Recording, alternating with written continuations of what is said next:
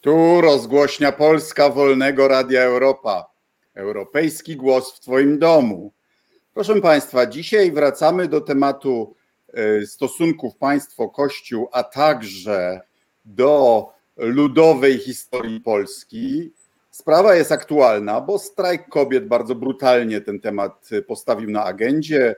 Główne partie, w szczególności opozycyjne, e, prezentują programy, jak, jak zmienić relacje państwo-kościół. Mamy też kolejne ciekawe książki, Ludowa Historia Polski, czy teraz zapowiadana książka o hamstwie, czyli, czyli o pochodzeniu większości z nas z klasy chłopskiej. I naszym gościem jest osoba, która o tych sprawach myśli od dawna i głęboko. Witam serdecznie pana profesora Andrzeja Ledera, który jest polskim filozofem kultury, lekarzem psychiatrą i psychoterapeutą psychoanalitycznym. I dojdziemy do tego, co to oznacza. A przede wszystkim dla mnie, bo tak e, e, e, prace pana profesora do mnie dotarły, książki, autor książki Prześniona rewolucja, ćwiczenie z logiki historycznej Chciałbym e, do książki dzień dojść. Dobry państwu i dzień dobry Państwu. E, ale zacznijmy od tej e, psychologii i psychiatrii. Jak według Pana przechodzimy pandemię? No, są różne fazy. Ja bym powiedział, że teraz jesteśmy w fazie zaprzeczenia, to znaczy mm, to jest taki mechanizm obronny, który chyba działa bardzo mocno nie tylko w psychice indywidualnej, ale również w psychice zbiorowej, który polega na tym, że nawet jeżeli dostrzegamy pewien fakt, to nie dostrzegamy jego wagi, znaczenia, nie reagujemy na niego też emocjami. E, I e, wydaje mi się, że, że ta sytuacja, która jednak e, przyniosła ze sobą ogromną ilość cierpienia, śmierć wielu dziesiątków tysięcy ludzi w Polsce, już nie mówię o tutaj o świecie, na przykład tym, co się dzieje teraz w Indiach, przez no, dużo... ilość zgonów jest znacznie większa na głowę mieszkań, na 100 tysięcy mieszkańców niż w Indiach. Oczywiście, y, tak czy inaczej, y, dla bardzo dużych grup społeczeństwa, będę mówił o polskim społeczeństwie, to jest taka rzeczywistość, która y, nie wywiera żadnego wrażenia. To znaczy, no jest, tak to jest, jakaś grypa nowa. No dobra, no to tak jest już. I właściwie to jest jakoś e, bardzo charakterystyczne dla właśnie działania takiego mechanizmu zaprzeczenia, który, mm, który jest po prostu obroną przed e, poczuciem no, ciężaru pewnej sytuacji. A jak pan tłumaczy to, że jedna trzecia naszych rodaków nie chce się zaszczepić? Że wie pan, oświecenie, nauka, wykształcenie, Y, a, a, nadal się okazuje, że, że zaufanie do ekspertów, zaufanie do nauki do, i do logiki tradycyjnej nie dociera. Tak, y, to, to jest takie zjawisko, które bym y, powiedział jest wielowymiarowe. Przede wszystkim ono nie dotyczy tylko społeczeństwa polskiego. Żyjemy w czasach, kiedy w ogóle autorytet nauki został bardzo mocno zakwestionowany i z wielu stron to kwestionowanie e, się odbywa. I oczywiście są bardzo duże siły polityczne i w Polsce, i na świecie, które są zainteresowane tym kwestionowaniem e, autorytetu nauki i racjonalności. W pewnym sensie łatwość życia w ostatnich dziesięcioleciach dla co najmniej części społeczeństw i społeczeństwa polskiego sprzyjała takiemu poczuciu, że to wszystko nie ma znaczenia, znaczy nauka nie ma znaczenia, e, racjonalność nie ma znaczenia i tak dalej, i tak dalej. Drugą stroną medalu jest to, że e, demontaż i e, rozpad państwa dobrobytu a w Polsce to oznaczało przede wszystkim różnego rodzaju służb publicznych, takich jak służba zdrowia, edukacja i tak dalej, i tak dalej. powoduje i spadek ich dostępności przede wszystkim powoduje taką wtórną racjonalizację, to znaczy, jeżeli nie mam do tego dostępu, to znaczy, że to jest nic nie warte. I w tym sensie jest bardzo silna taka tendencja, żeby dewaluować wartość na przykład społecznej służby zdrowia i tak dalej, i tak dalej, właśnie w imię poczucia, że ponieważ to jest trudno dostępne, no, kolejka do lekarza jest tutaj symbolem po prostu, y, y, to, to w ogóle nie warto tego mieć, czy nie warto do tego dążyć. No i jest jeszcze trzecia sprawa, o której prawdopodobnie jeszcze będziemy mówić, to znaczy, że tak naprawdę y, polskie społeczeństwo pod tym kątem jest po raz pierwszy skonfrontowane w swojej masie. Ja przypuszczam, że y, niechęć do racjonalności w polskim społeczeństwie, wywodząca się ze stosunków, które ja nazywam folwarcznymi, y, ma swoją długą historię, tylko ona była stosunkowo mało y, obecna w dyskursie. Mało żeśmy mieli świadomość, że ona jest tak silna. I teraz... Ja, ja się nie zdziwiłem, bo jedna trzecia naszych rodaków w pewnym momencie, wbrew wszelkim dowodom, E, uwierzyła w zamach smoleński. No jeśli można uwierzyć w zamach, mimo raportu państwowego, mimo no, logiki jakiejś elementarnej, mimo zapisu rozmów w kokpicie, które przecież są krystalicznie jasne, co tam się stało, prawda? To znaczy, że u nas z logiką coś nie tak. Y, y, to jest wykształcenie, czy to jest głębsze? Nie, to jest głębsze. To jest postawa emocjonalna, na którą dopiero wykształcenie się nakłada. To jest bardzo dobry przykład, ten, który Pan przywołał, dlatego że, mm, że rzeczywiście y, to był jeden z pierwszych momentów, kiedy ten odłam społeczeństwa, który jest bardzo głęboko nieufny, i podejrzewa za e, wszelkim wydarzeniem złe intencje, bo to jest jeden z podstawowych elementów e, tego, mm, tego sposobu myślenia, to znaczy, że no, który potem się wyraża w teoriach spiskowych i tego rodzaju konstrukcjach.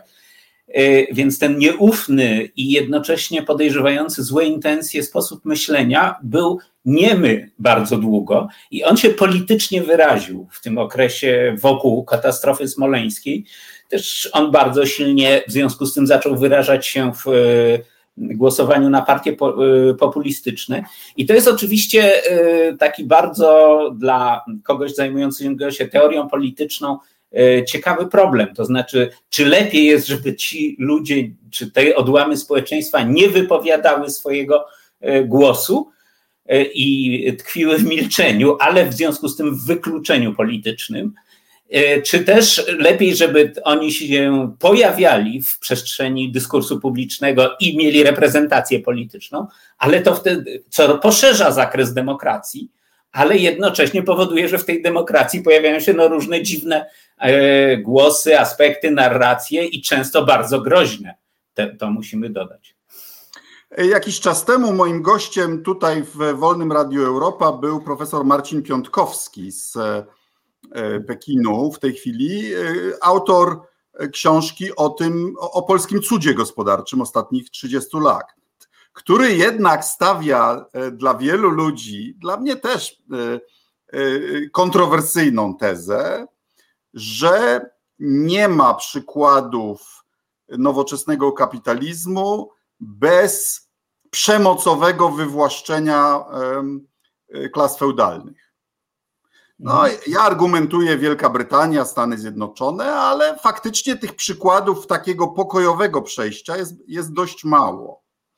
Pana książka Prześniona rewolucja, jeśli mogę w jednym zdaniu tak mądrą książkę streścić, stawia tezę, że w Polsce dokonała się rewolucja społeczna, Tyle, że zrobiona została przez obcych, przez okupantów, przez mhm. najpierw faszystowskie Niemcy, które e, wyrżnęły w pień, pień polską przedwojenną klasę średnią, czyli Żydów, a potem przez narzucony nam komunizm, który wywłaszczył ziemiaństwo, co też było bardzo brutalne, czego niby jako naród nie akceptowaliśmy, ale na czym też, tak jak na likwidacji Żydów miliony ludzi skorzystało. Więc to jest taka rewolucja, której, którą niby potępiamy, ale z jej efektami nie walczymy. Y, y, dobrze argumentuję? Tak, tak. To znaczy mogę tylko w szczegółach y, uzupełnić, mianowicie, że mm, e, po pierwsze zagłada Żydów umożliwiła wyłonienie się takiej etnicznie polskiej klasy średniej, która po prostu weszła w to puste miejsce, a po drugie, oczywiście y, unicestwienie ziemiaństwa jako hegemonicznej grupy w, w Polsce y, było y, dość, powiedziałbym, entuzjastycznie przywitane, szczególnie przez duże grupy społeczne, które po prostu uczestniczyły w reformie rolnej. No to, to Tylko, reforma że... rolna miała ogromne poparcie. Tylko, że ziemiaństwo już w latach 30. to była schyłkowa e, grupa. To um, profesor Leszczyński w Ludowej Historii Polski mówi, że to było raptem 5 tysięcy gospodarstw ziemiańskich już pod koniec lat 30., że tak naprawdę ziemiaństwo wykończyła, wykończyło obalenie pańszczyzny przez cara i przez, i przez, e, i przez Kaisera. I majątki były już. Co też zresztą pokazuje rolę E, obcych mocarstw w modernizacji Polski. E, jest no, ta... Tego nie wolno powiedzieć. No, mówię. E, przecież w momencie, kiedy w 1861 roku car, czy administracja carska przeprowadzała w Rosji zniesienie poddaństwa, skierowała do polskich ziemian pytanie, oczywiście tych, którzy by, mieszkali w kongresówce. E, e, pytanie, e, czy są zainteresowani udziałem w tym procesie i byli niezainteresowani. Kto wie, co by było, jakie byłyby losy powstania styczniowego, gdyby ziemiaństwo było gotowe na rozpoczęcie procesu uwłaszczenia te pięć lat wcześniej, i, czy cztery lata wcześniej, i, i nie byłoby tej sytuacji, że to car przynosi wolność. No ale już zostawiając te odległe czasy, to ja bym tylko dodał jeszcze może. No nie, nie, zatrzymajmy się przy tej historii, bo mój przyjaciel w Waszyngtonie, David Frum, kiedyś mi powiedział: Wiesz, jak się przyglądasz polityce amerykańskiej, to pamiętaj, że prawie wszystkie trudne problemy u podłoża swego mają kwestie rasowe. Mhm. A kwestia rasowa to jest sześć pokoleń od czasów, gdy niewolnicy jeszcze byli przedmiotem handlu, do dzisiaj. I tak, tak. się składa, że to jest te same sześć pokoleń, które większość polskiego narodu dzielą od czasów pańszczyzny. Dokładnie tak. James Baldwin e, e, nazywa to, że każdy czarnoskóry Amerykanin e, jest, to znaczy oddziela go sześć pokoleń od podestu, bo tak niewolnicy byli sprzedawani na takich podestach.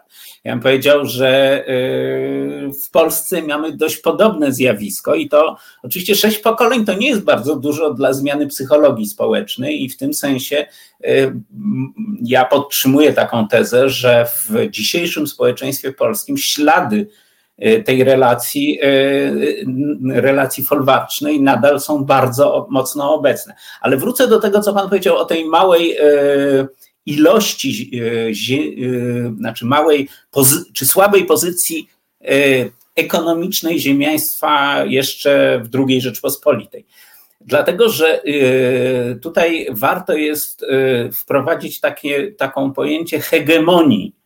To znaczy, ziemiaństwo już ekonomicznie rzeczywiście nie było tak silne, ale ponieważ praktycznie cała grupa rządząca ówczesną Polską, czyli e, pewnego rodzaju taka elita intelektualna, to znaczy inteligencja polska, która wywodziła się z ziemiaństwa, e, elita urzędnicza i wojskowa również, e, cały czas była związana z tą, z tą formacją, to w gruncie rzeczy można powiedzieć, że to stanowiło taki blok, który całkowicie dominował polską kulturę i polską politykę w związku z tym. On cywilizacyjnie, ja bym powiedział, dominuje do dzisiaj. To jest y, niezwykły paradoks. Że wie, wie pan, co mnie, co mnie uderza, że ja chodząc do komunistycznej, do podstawówki w PRL-u i do szkoły średniej, de facto uczyłem się historii Polski z punktu widzenia szlachty. Tam niby były te elementy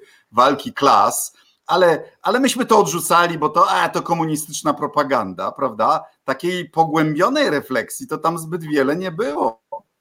Ale absolutnie i to jest e, niezwykle trafne spostrzeżenie. Zresztą ja też mniej więcej w tym okresie chodziłem do szkoły i program nauk humanistycznych i tego, co można nazwać nauką o społeczeństwie, zawsze był ukształtowany przez klasyczną literaturę i historiografię polską, ukształtowaną w Galicji w okresie, kiedy Franciszek Józef dał Galicjanom autonomię kulturową i oni wtedy ustanowili taki kanon, ten kanon romantyczny, kanon historiografii i tak dalej, i tak dalej. I potem on się właściwie powielał bez zmian, znaczy z małymi zmianami były kolejne reformy, ale korpus się powielał. Okres stalinowski to była próba głębokiej zmiany, ale oczywiście, ponieważ ona była narzucona przez rosyjską okupację, czy y, nawet jeżeli y, była robiona rękami polskich komunistów, to y, była prawie że kalką z rosyjskiej myśli, no to została bardzo szybko odrzucona i po 1956 roku ten kanon z drugiej połowy XIX wieku wrócił. I myśmy wszyscy byli i jesteśmy do dzisiaj kształtowani przez ten kanon. No właśnie, no tu się właśnie chciałem zatrzymać, bo ja mam taką refleksję, że e, Polacy, gdy emigrują, to przede wszystkim z e, przyczyn ekonomicznych, no bo stare powiedzenie, dobra, dobra i ludzie przemieszczają się tam, gdzie uzyskują wyższą cenę. I nam, myśmy zlecili w MSZ badania, ile Polacy musieliby zarabiać więcej, żeby już nie było pokusy migracji. I wychodziło nam, że między y, że ta płaca w Polsce musiałaby być co najmniej jedna trzecia, a najlepiej co najmniej połowa tego, co można zarobić w Niemczech czy w Wielkiej Brytanii, i wtedy to już się wyrównuje. Ale ja uważam, że to nie jest jedyny czynnik, że drugim naprawdę ważnym czynnikiem, niedocenianym, bo trudno zmierzalnym, są stosunki w pracy. Hmm? Polak jedzie i pracuje w pubie angielskim i, i czuje się kolegą y, szefa, y, współpracowników, a, a, nie czuje się chłopem folwarcznym, tak jak u nas w wielu firmach, prawda? Czy ja rozumiem, że pan stawia tezę, że to jest to długie trwanie y, feudalizmu w Polsce. Jakie są inne według pana elementy długiego trwania? Znaczy, przede wszystkim ono się ujawnia w tym, o czym Pan zaczął mówić, to znaczy w stosunkach międzyludzkich. Stosunki w pracy tutaj e, są e, fundamentalne i, e, i ten stosunek kadry menedżerskiej do mm, pracowników jest bardzo często właśnie taki, o, o, o jakim e, teraz Pan mówił, to znaczy po prostu traktowanie e, pracowników no, jak, jak nie wiem, niewolników czy właśnie poddanych. Ale to dotyczy bardzo wielu sfer e, życia społecznego, bo na przykład służba zdrowia, którą ja stosunkowo dobrze znam, nadal bardzo często lekarz traktuje pacjenta jak kogoś, kto, kogo przede wszystkim można obwinić, y, po drugie pokazać mu, że wszystko robi źle, y, po trzecie nie wyjaśnić mu niczego, to znaczy nie dać mu żadnej informacji na temat tego i w ogóle przestawiać go jak przedmiot praktycznie rzecz biorąc. Ja nie mówię, o, oczywiście nie chcę tutaj y, y, urażać y, ludzi, którzy bardzo porządnie wykonują ten zawód, ale ogólna praktyka służby zdrowia łącznie z personelem średnim jest właśnie taka. Czy stosunki... To jest, to jest to, co szokuje moją żonę. Mamy o. bardzo sympatycznego doktora rodzinnego, ale w niektórych innych relacjach to w Stanach lekarz jej tłumaczy wszystko a u nas mhm. się spodziewa, że, że przyjmie na wiarę. Co więcej, czuje się urażony, jeżeli zada mu się pytanie, bardzo często lekarz. To znaczy, uważa, że jest to wyraz jakiegoś braku zaufania. Znaczy, człowiek powinien się całkowicie ślepo powierzyć i drugiemu, i ten drugi zrobi, co zechce. Ale jeszcze na dodatek. Lekarz jest trochę księdzem, prawda? No, powiedziałbym, że ta relacja w, w relacji y, duchowni i wierni, w Polsce jest szczególnie dotkliwa i to znowu mówią, często słyszę od niemieckich albo francuskich katolików, tych ostatnich nie, nie jest tak bardzo wielu, ale jednak, że, mm, że to jest zadziwiające, że że po prostu te stosunki są no, jak w czasach świętego Tomasza mniej więcej, a nawet trochę wcześniej. Już w czasach świętego Tomasza może były bardziej poziome. To znaczy, że jest niesłychanie hierarchiczny stosunek pomiędzy wiernym a duchownym. W szkole. E, e, szkoła jest tutaj dobrym przykładem, dlatego że w pewnym sensie dzieci są zakładnikami, to znaczy rodzice się niesłychanie boją E, szkoły jako instytucji i jej funkcjonariuszy, ponieważ wiedzą, że jakakolwiek próba buntu może powodować, że dziecko ucierpi. W związku z tym e, jest e, ogólnie rzecz biorąc bierność podporządkowanych. Ja bym to tak określił. Moi synowie I... zaczęli edukację w Stanach, przyszli do szkoły w Polsce i to, była, to był inny świat, nie byli się w stanie przestawić. Doskonale to rozumiem. Ja miałem do czynienia z francuskim systemem edukacyjnym, który pewnie nie jest równie równościowy jak amerykański, ale i tak jest zupełnie inny niż polski. I, e, i, I tutaj można by tak te różne sfery, o których mówimy, wymieniać w bardzo, bardzo wielu sferach stosunków. Również w rodzinach w Polsce nadal dominują przede wszystkim odczucie hierarchii jako fundamentalnej E, organizacji życia. To znaczy, Pamiętam że ktoś jest wyżej, ktoś jest niżej, ten wyżej ma w zasadzie prawo zrobić z tym, kto jest niżej, co chce. Przypominam naszym czy, y, widzom i słuchaczom, że można panu profesorowi zadawać pytania, a w związku z tym chcę panu przypomnieć o sprawie bydgoskiego radnego Piaseckiego. Pamięta mhm. pan? Znęcał się nad żoną a, i, i, i uważał, że żona jest właściwie służącą nawet napisał jej taką instrukcję obsługi męża, prawda? Y, no tam no tak. fajny taki był akcencik od, od 21 do dyspozycji męża. I to jest y, nadal bardzo głęboko zakorzenione również y, w takiej no, obyczajowości. Oczywiście w Polsce jednocześnie jest nowoczesny bunt kobiet przeciwko temu i ten, ta, ta głęboka zmiana postaw kobiet y, y, jest tutaj czymś, co myślę, akurat w tej sferze y, dokonuje się bardzo mocna zmiana, ale pytanie, jak szeroka, to znaczy, jakie grupy nadal są nieobjęte tym. Tego po prostu ja w każdym razie nie wiem, to znaczy nie wiem, na ile to jest sprawa jakkolwiek zbadana. Też y, patriarchat polski był dość specyficzny i jest to charakterystyczne dla społeczeństw, których, które w ogóle politycznie są zniewolone. To, to dotyczy z jednej strony tej części chłopskiej, która no, przez wiele wieków była zniewolona pańszczyzną i poddaństwem, a z drugiej strony dotyczy to elit, które były ubezwłasnowolnione przez zabory. I dlatego I, kobiety trzymały i trzymają kasę, prawda? I tak. kobiety zastępują mężczyzn w trudnych chwilach. Tak, i to jest bardzo charakterystyczne. Istnieją takie porównawcze y, studia y, dotyczące afroamerykańskiej spo, społeczności w Stanach Zjednoczonych, które pokazują, że y, właśnie też tam kobiety są bardzo silne społecznie, ale tym bardziej mężczyźni podtrzymują taki patriarchat na pokaz, to znaczy polegający na tym, że można pobić kobietę albo ją tam źle traktować, właśnie dlatego, że czują się w gruncie rzeczy dość słabi. Ale Myślę, to się wszystko, panie profesorze, ale przeszłość przeszłością, ale to się wszystko bardzo szybko zmienia. Ja e, pamiętam taką wycieczkę rowerową z żoną e, już na początku pandemii. Objechaliśmy naszą okolicę i nagle sobie zdałem sprawę, że mijam czwartego czy piątego mężczyznę z wózkiem. Za, mojego, za mojej młodości nie do pomyślenia, a dzisiaj norma. norma. I tak samo jesteśmy tym krajem na całym świecie, który ma największą przepaść w religijności pomiędzy starszym pokoleniem a młodzieżą. I, skąd, są, gdzie są źródła tej ewolucji? No i umówmy się też e, stosunku Kościoła do do modernizacji, do większej zamożności i do Unii Europejskiej.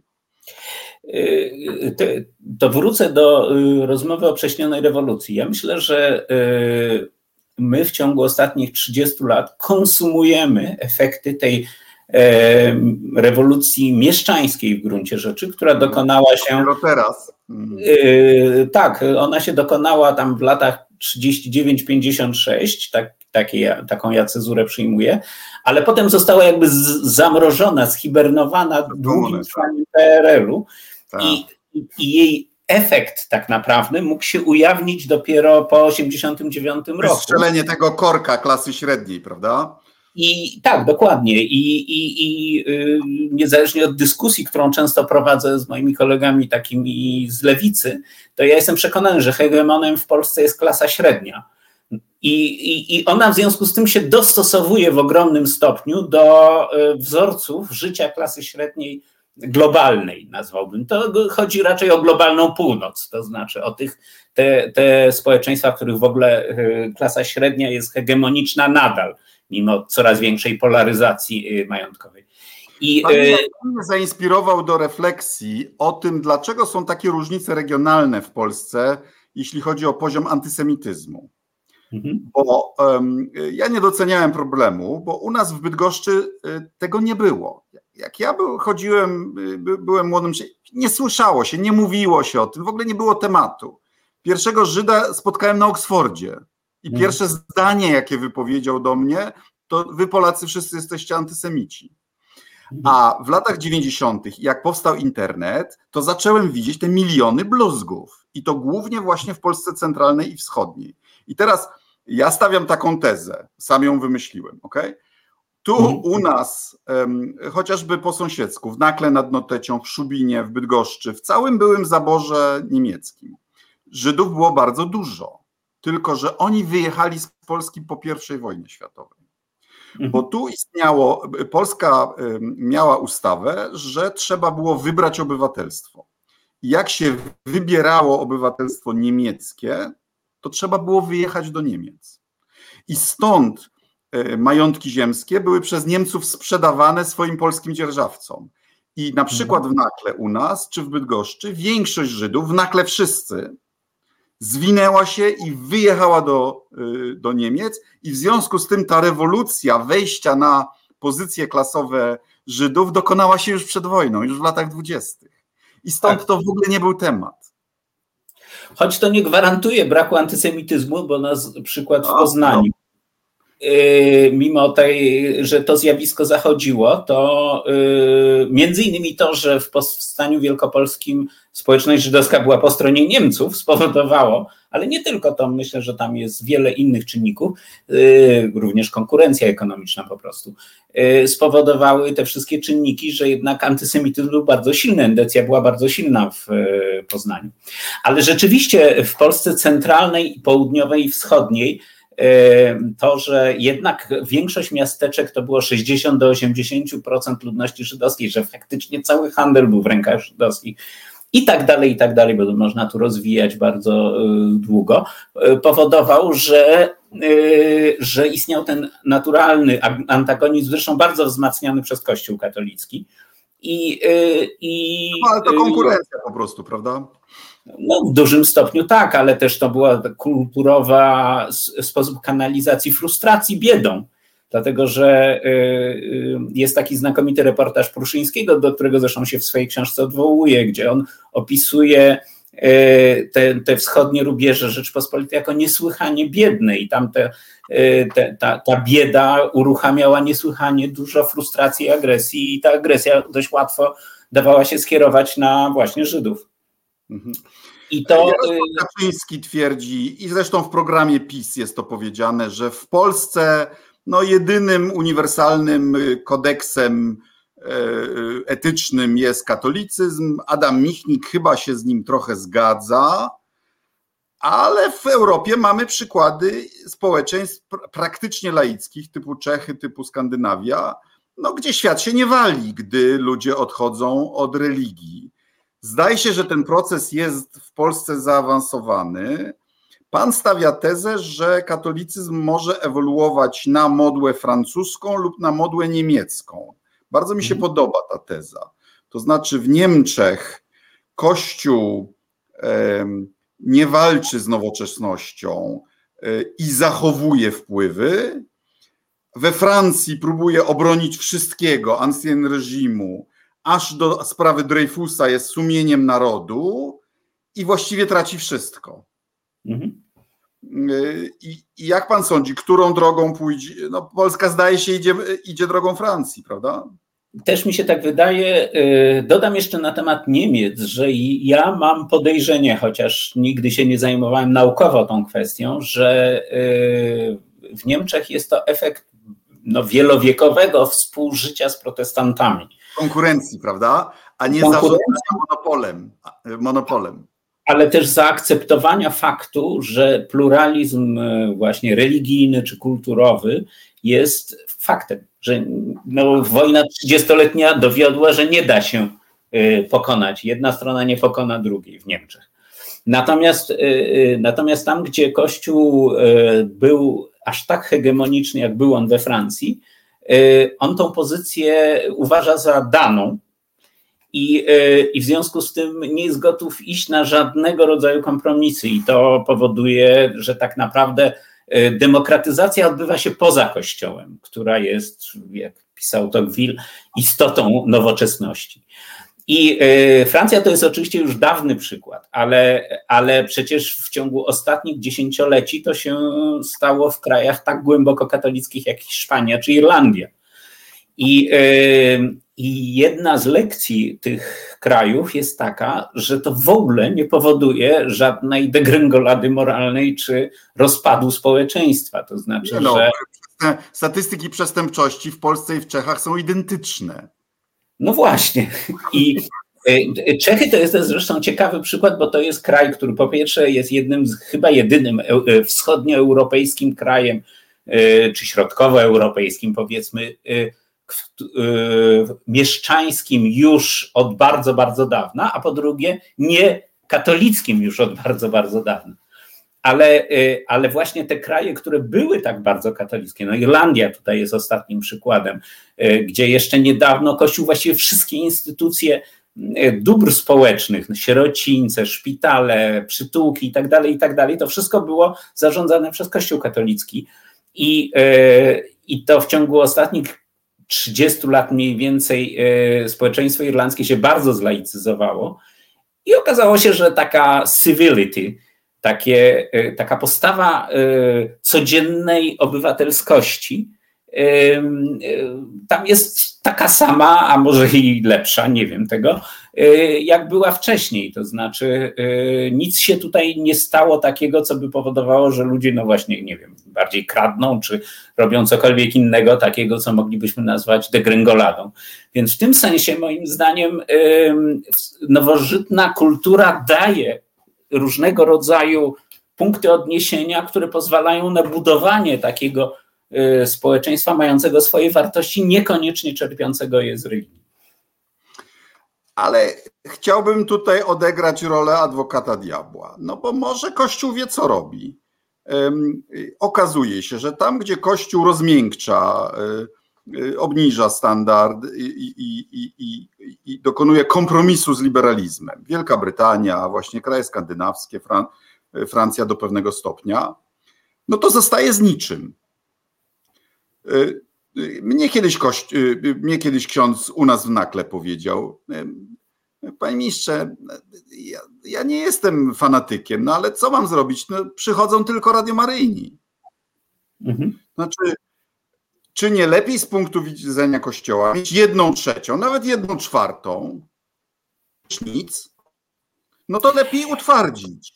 Wtedy odpowiedzią jest Ordo przykręcenie śruby, większy, wie, większy jeszcze e, tradycjonalizm, a nie rozmycie. No, tylko właśnie dlatego przywołałem ten niemiecki przykład, bo y, niemiecka hierarchia y, w ogromnym stopniu zaakceptowała nowoczesność. To znaczy, no, w gruncie rzeczy to niemiecka hierarchia w ogrom, wpływała na drugi, Sobór Watykański II i, i potem w Niemczech bardzo mocno implementowała. I, I religijność w Niemczech jest znacznie silniejsza niż w tych krajach, gdzie Kościół próbował no, że tak powiem, utrzymać wszystkie swoje pozycje. A wie pan, ale nie, oni Biblię czytają. No kto by u nas Biblię czytał?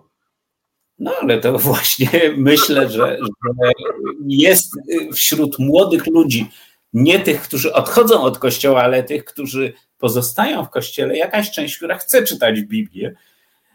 Natomiast to jest bardzo mała grupa.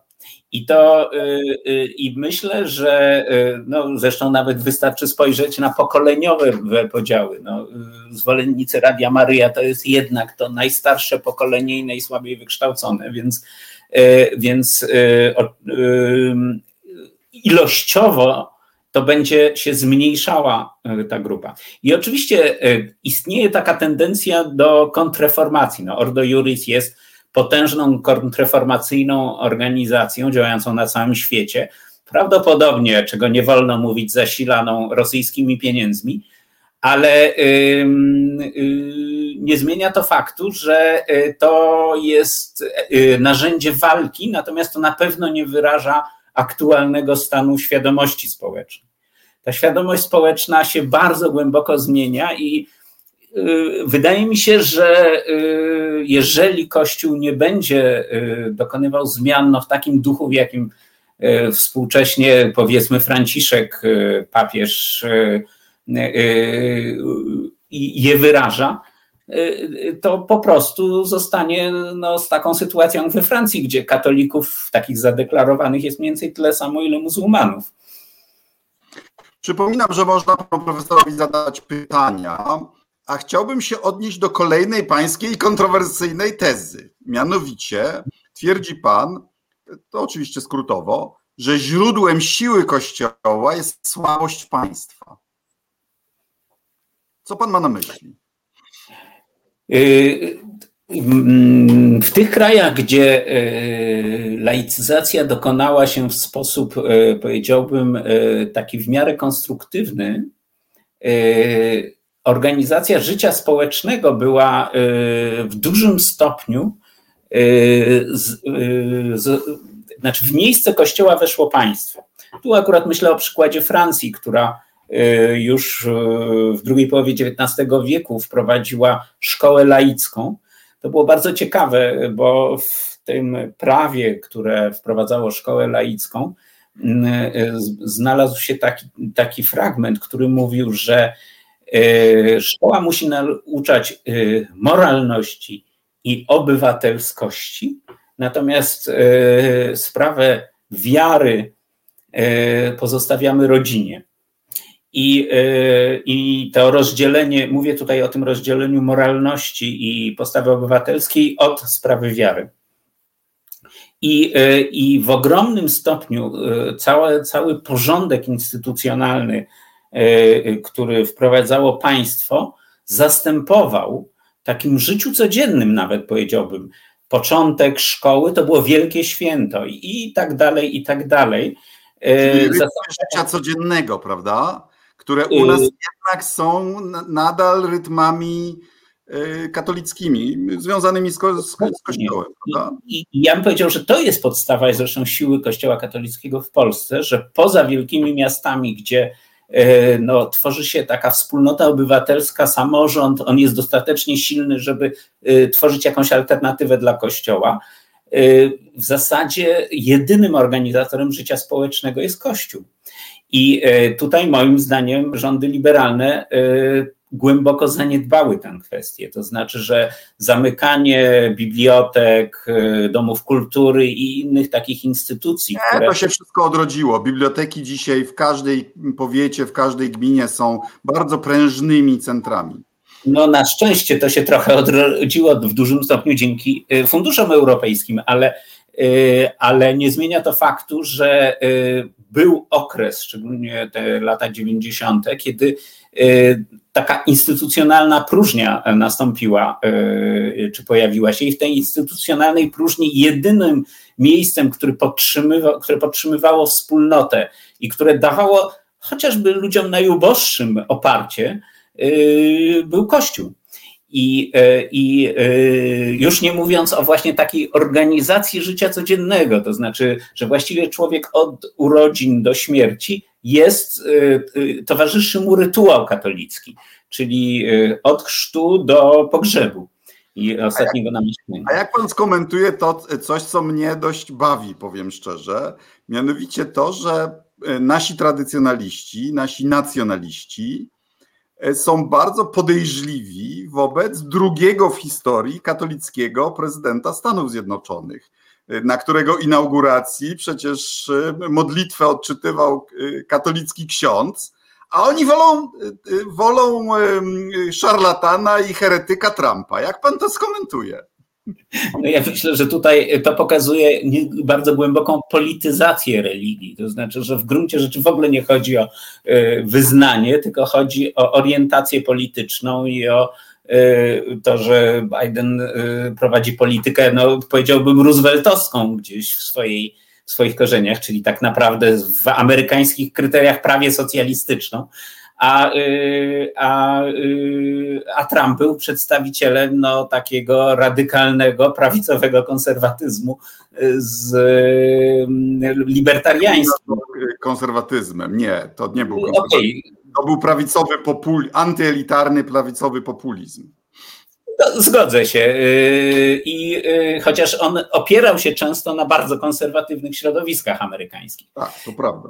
I, y, i, I w tym sensie y, ten wybór, moim zdaniem, jest wyłącznie wyborem y, związanym z orientacją polityczną, a nie religii, kwestią religii. I to zresztą pokazuje, ja myślę, że, że i Ordo Juris, i wiele tego rodzaju organizacji w gruncie rzeczy ma charakter stricte polityczny, a ich religijna, no powiedziałbym, przebranie e, e, jest, e, jest przede wszystkim formą dotarcia do bardzo dużej grupy ludzi.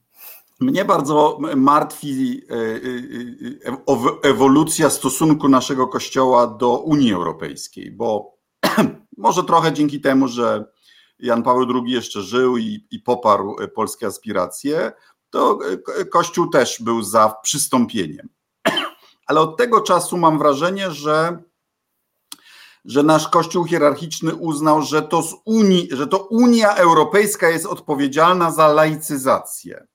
Mhm. I, I pośrednio oczywiście mają trochę racji, no bo, bo, bo stajemy się zamożniejsi, a zamożniejsze społeczeństwa wszędzie na świecie są mniej religijne. Ale tak naprawdę źródła laicyzacji są zupełnie gdzie indziej, prawda? Znaczy Netflix, smartfon, i tego się nie daje zatrzymać, prawda? No y, tak, to znaczy y, ja całkowicie się zgadzam, że tutaj kluczowym momentem jest śmierć Jana Pawła II i y, takie nagłe obudzenie się hierarchii kościelnej w sytuacji, kiedy coraz bardziej modernizuje się i laicyzuje duża część społeczeństwa. Ja, ja myślę, że, mm, że znowu nie wiem na ile świadomym, ale jednak głęboko tkwiącym, powiedziałbym, w genach mm, y, tej nacjonalistyczno-katolickiej tradycji, która aktualnie dominuje w hierarchii, jest przekonanie, że mając do wyboru Zachód i Wschód, trzeba wybierać Wschód. To jest tak. dawne dla katolicyzmu jest, jest sklejenie z nacjonalizmem. Tak. I, i, i, I to jest dawne przekonanie endecji, narodowej demokracji, że mm, głównym niebezpieczeństwem dla Polski są Niemcy, bo cywilizacyjnie są silniejsze, a oczywiście Unia Europejska to Niemcy w oczach tego rodzaju y, myśli politycznej. A Rosja, nawet jeżeli jest y, y, okropna w wielu wymiarach, to jest słabsza cywilizacyjnie, więc nie jest dla nas groźna, a za to wzmacnia hierarchiczną strukturę społeczną, która jest ogromną wartością dla tej, dla tej myśli politycznej. Co na dodatek wiąże się z wizją taką, że dzisiejsza Europa jest jednak dzieckiem, czy stworzona została przez pokolenie 68 roku. Czyli no, wszystko co najgorsze, lewactwo, jak nazywa ta, to, to, ta część. Pan lewactwo, a ja Libek. Libek, mimo że zawsze uważałem się za konserwatystę. Przesunięci na lewo. A, a, jeszcze wracając do tej e, modelu laicyzacji, która chyba postępuje, pan stawia tezę, że są możliwe dwa procesy. E, e, laicyzacja polaryzująca, w której przy kościele zostają biedniejsi i gorzej wykształceni, Mhm. Y, w której Kościół od, odgrywa trochę rolę meczetów w świecie islamskich, y, y, dając takie funkcje społeczne, prawda? Mhm. Typu dobroczynność i tak dalej. I możliwość laicyzacji bardziej zrównoważonej, gdzie w miejsce tych tradycyjnych funkcji Kościoła wkracza państwo czy samorząd. W którym, który model, która dynamika przeważa wedle Pana? No, aktualnie w Polsce przeważa jednak pierwsza dynamika, to znaczy państwo wycofało się z pełnienia funkcji społecznych i kulturotwórczych. Oczywiście trochę je spełnia, to nie jest tak, że w ogóle się wycofało, bo jednak w Polsce istnieje szkoła publiczna, ale.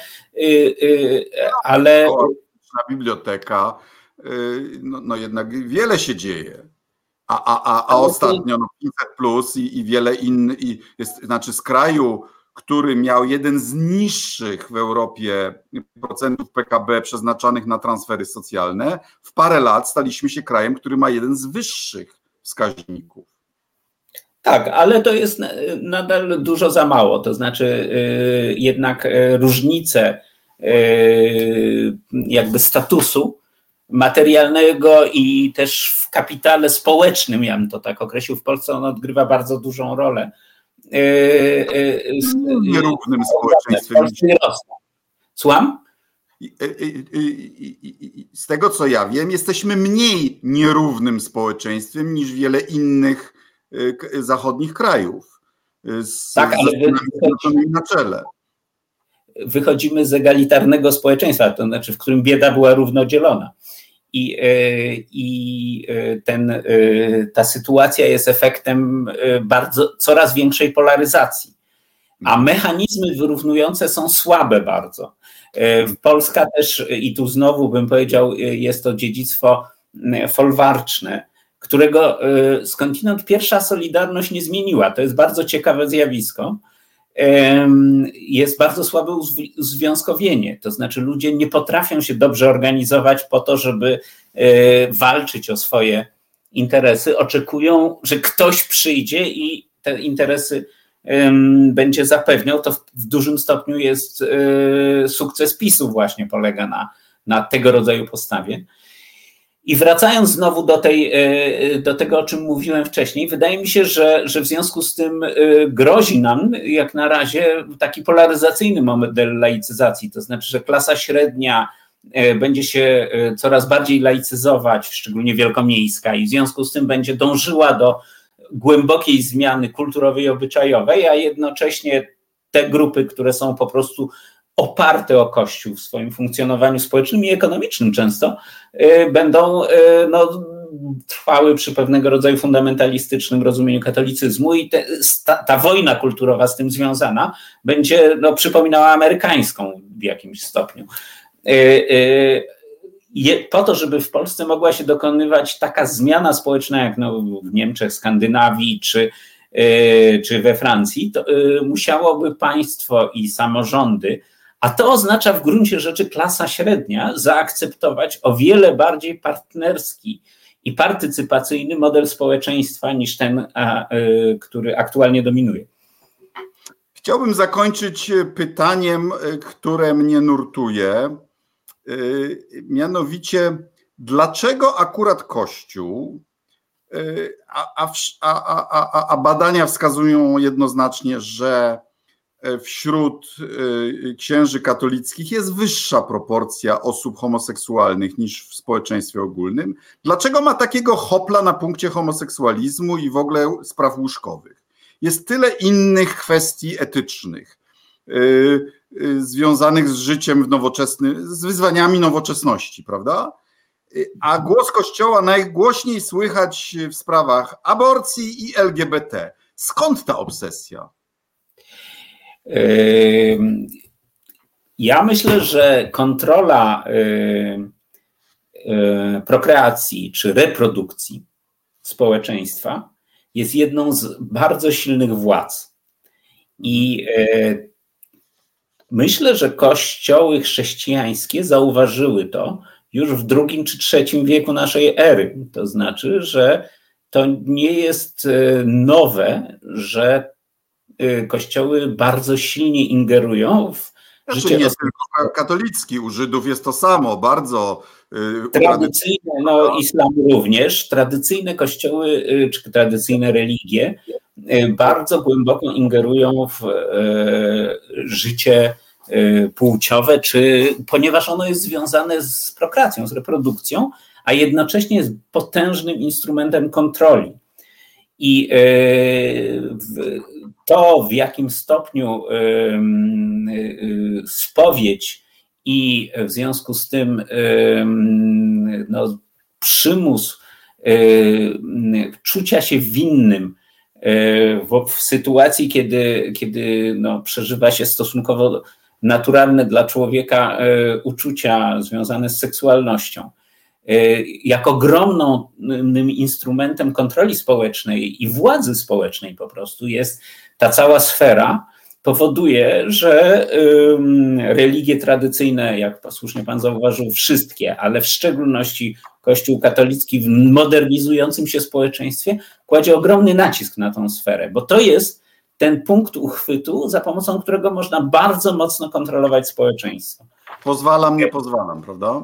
W dużym stopniu tak, albo właśnie czy jesteś zawsze winny i teraz e, ode mnie zależy to, czy tę winę zmniejszę, czy zwiększę, czy, czy będę e, ci nakładał pewną karę, czy będziesz musiał coś robić w związku z tym i tak dalej, i tak dalej. Wiemy o tym, że wszystkie y, reżimy autorytarne, no my jeszcze pamiętamy z PRL-u, stawiały obywatela zawsze w sytuacji, że on jest nie w porządku. To znaczy, że cokolwiek zrobi, kupi coś z podlady, już jest nie w porządku i tak dalej, i tak dalej. Ale to jest też praktyka kościołów, a w szczególności kościoła katolickiego, który stawia właściwie wszystkich y, swoich wiernych w sytuacji tego, że jeżeli kierują się swoimi no, potrzebami, pragnieniami, marzeniami, snami i tak dalej, seksualnymi, e, to po prostu są nie w porządku. I, e, i, i, no i potem z tego już czyni się obiekt walki, czyli staje się to sprawa nadwartościowa w, w takiej sytuacji. Panie profesorze, serdecznie dziękuję za poświęcony czas Wolnemu Radiu Europa. Dziękuję bardzo. Państwa serdecznie zachęcam do przeczytania Prześnionej rewolucji, ćwiczenia z logiki historycznej. Serdecznie dziękuję. Dziękuję bardzo i do widzenia. Dziękuję. Do następnego razu.